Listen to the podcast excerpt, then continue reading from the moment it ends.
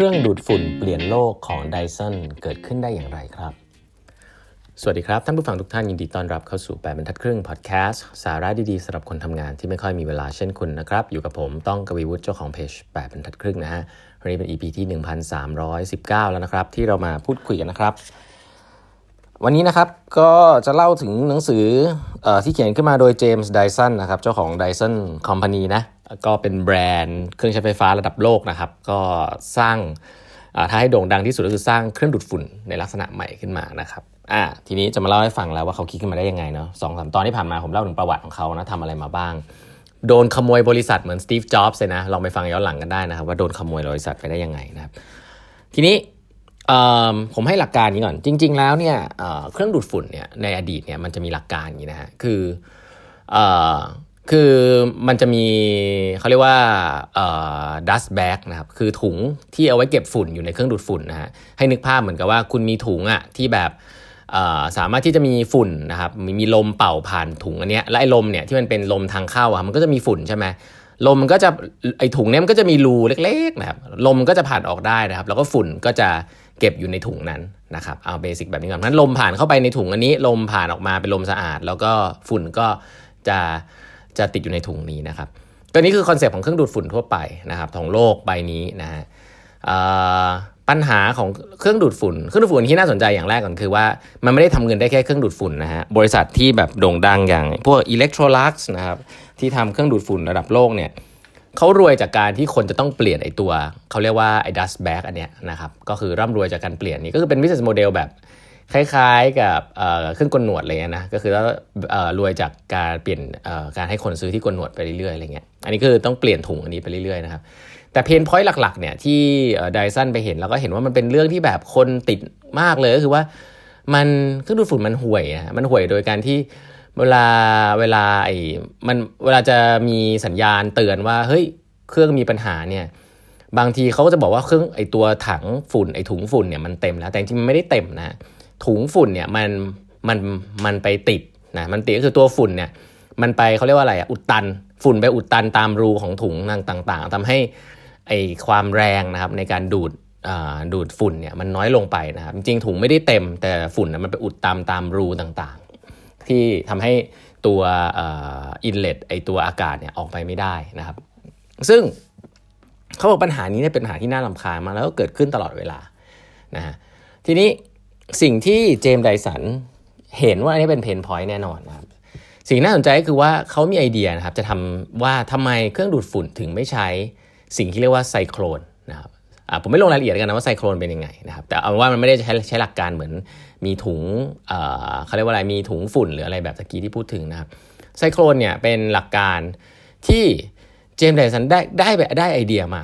คือตอนที่เจมส์ไดสันเนี่ยอย่างที่ผมบอกว่าครั้งที่แล้วนะเขาโดนขโมยบริษัทที่เขาสร้างไอตัวรถเข็นอะ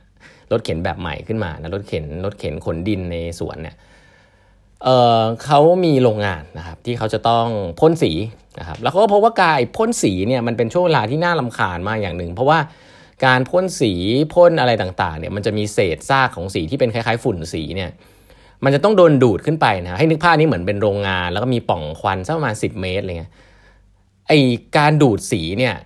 ก็เช่นเดียวกันครับหลาย ๆ ครั้งเนี่ยดูดขึ้นไปปุ๊บแล้วมันก็จะไปติดฮะกับไอ้ผ้าผืนหนึ่งซึ่งเป็นผ้าผืนที่ มันมันน่าจะกักฝุ่นกักไอตัวสีนี้ไว้นะครับ แล้วก็ทำให้ไอการดูดเนี่ยดูดได้สำเร็จ แต่ว่าเช่นเดียวกันครับมันก็จะเกิดปัญหาแบบเขาเรียกว่า clogging ก็คือว่าอุดตันเหมือนกันทำให้เครื่องเนี่ยเดินไม่สามารถจะดูดไอตัวสีเนี่ยได้ตลอดรอดฝั่งนะครับ แล้วก็ทำให้คนต้องหยุดทำงานมาแก้ไอตัวถุงฝุ่นถุงสีเนี่ยเจมส์ไดสันก็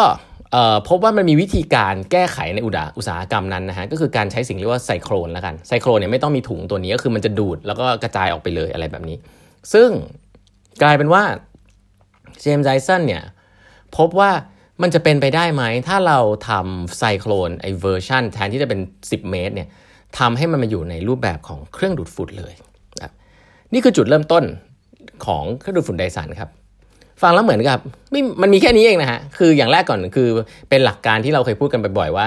เฮ้ยจริงๆ แล้วอินโนเวชันมันไม่ได้เกิดจาก brainstorm เกิดจากหูคิดอะไรนอกกรอบมากๆนะแต่อันนี้มันเกิดจากวิธีที่ง่ายที่สุดนะฮะคือแต่ว่าต้องต้องใช้วิธีการคิดที่น่าสนใจคือเขาเรียก cross pollinate นะคือ ผสมข้ามละอองเกสรข้ามอินดัสทรีเจมส์ไดสันใช้ไอเดียแรกที่ตั้งบริษัทคือเรื่องนี้เลยครับเขาเอาไซโครนในอุตสาหกรรมพ่นสีนะครับมาใช้ในเครื่องดูดฝุ่นนะครับ แต่ทีนี้พอคิดจะใช้เนี่ยมันก็ไม่ได้ว่าง่ายอย่างนั้นนะเพราะว่าพอเขาเริ่มมาทำโปรโตไทป์เขาก็พบว่ามันมีปัญหานะครับเพราะว่าในเชิงทฤษฎีนะครับไซโครนเนี่ย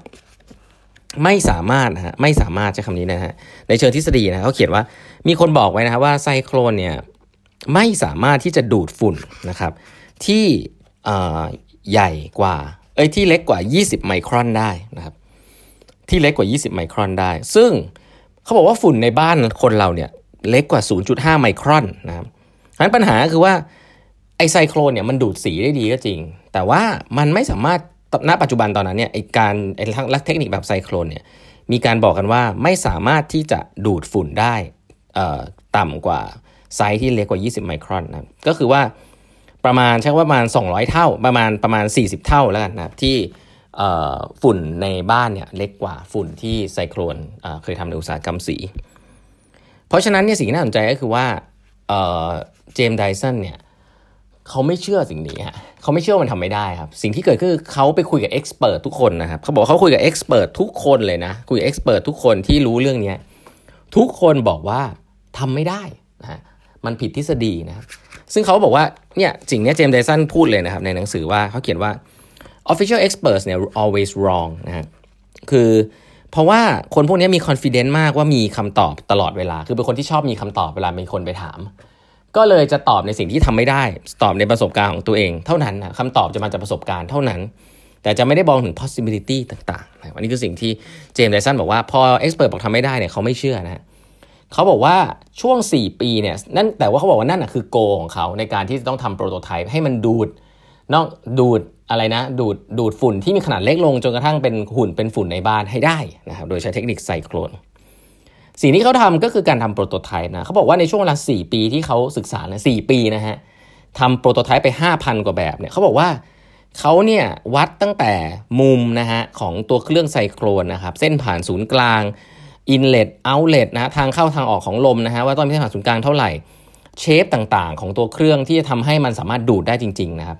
แล้วสุดท้ายเนี่ยเขาก็สามารถทำให้มันแล้วเขาก็พบว่าทุกครั้งที่เขาปรับเนี่ยมันสามารถที่จะมี progress ตลอดเวลานะครับคือสามารถที่จะปรับได้ แล้วเขาก็แนะนำด้วยนะครับว่าวิธีการปรับ prototype ของเขาแต่ละครั้งเนี่ยให้ปรับตัวแปรทีละหนึ่งอย่างเท่านั้น คุณจะได้ track ได้ว่าเออสามารถที่จะปรับปรับไปอะไรไปแล้ว work อะไรไม่ work อย่าไปปรับทีเดียวหมดอะไรเงี้ยซึ่งนี่คือหลักการวิทยาศาสตร์ง่ายๆเนาะแต่เจมส์ไดสันพูดเนี่ยว่าเขาจบ art มา แล้วเขาก็แนะนำว่าเนี่ย มันเหมือนตัวแปรต้นตัวแปรตามที่เราเคยเรียนในวิทยาศาสตร์เขาบอกว่าเนี่ยให้ปรับทีละอย่างปรับไปเรื่อยๆนะครับแล้วถ้ามันมี progress เนี่ยก็ทำไปเรื่อยๆทำไปเรื่อยเขาไปเท่าทำถึง 4 ปีเขาบอกว่าเขาเนี่ยทำโปรโตไทป์เครื่องดูดฝุ่นมากกว่า expert รวมกันทั้งโลกแน่นอนเขาเชื่อว่าเป็นอย่างนั้น เราก็พบว่าเนี่ยมันก็มีหนทางที่จะไปนะเพราะฉะนั้นอย่างแรกที่เขาสรุปไว้ตรงนี้สั้นๆ ก่อนนะครับก็คือว่า อย่าเชื่อ expert นะฟังได้ฟัง expert ได้นะฟังเป็น input ได้ แต่ต้อง challenge สิ่งเหล่านั้นว่าเฮ้ยแซม expert มีมุมไหนที่ไม่เคยทำหรือเปล่า แล้วเราก็ลองทดลองทำของตัวเองดูก่อนนะครับเจมส์ไดสันเนี่ยเริ่มต้นปุ๊บก็ทำโปรโตไทป์เลยในบ้านตัวเองนะครับ จากปล่อง 10 เมตรที่เขาบอกเขาเคยเห็นเขาก็มาลองดูดฝุ่นโดยใช้ปล่องแค่ 3 เมตร อะไรเงี้ยแล้วดูซิว่ามันสามารถจะดูดฝุ่นได้ไหมอะไรแบบนี้ก็เริ่มลงมือทำโปรโตไทป์เขาเชื่อในเรื่องการทำโปรโตไทปิ้งมากๆนะครับแล้วก็อพอเขาทำเริ่มทำสำเร็จทีนี้ดูซิว่าเขาวาง แผนการตลาดยังไง อันนี้น่าสนใจนะครับแล้วมีการเปลี่ยนแปลงเรื่อยๆ เดี๋ยวจะเล่าให้ฟังว่ามันกลายเป็นธุรกิจขึ้นมาจริงๆ ได้ยังไงนะครับวันนี้เวลาหมดแล้วนะฮะฝากกด subscribe แปดบรรทัดครึ่ง podcast แล้วอย่าลืมนะครับคลาส design thinking master class นะครับเวิร์กช็อป2วันเต็มรอบสุดท้ายนะครับใกล้เต็มแล้วนะครับใครที่สนใจอยากเรียน design thinking นะครับเคยได้ยินเคยเรียนมาบ้างนะครับแต่ยังเอาไปใช้ไม่เป็นเนี่ยก็ลอง มาเรียนกันได้นะครับ ส่งทีมงานมาเรียนก็ได้นะครับ ก็รอบนี้เป็นรอบสุดท้ายแล้วนะครับ ก็ดูรายละเอียดได้ใน Line OA ของแปมทัดครึ่งนะครับ เครื่องหมายแอดแล้วก็เอทหาพา e i g h t h a l f นะฮะหรือว่า Facebook Page ของแปมทัดครึ่งนะครับ แล้วพบกันใหม่พรุ่งนี้กับแปมทัดครึ่งนะครับ สวัสดีครับ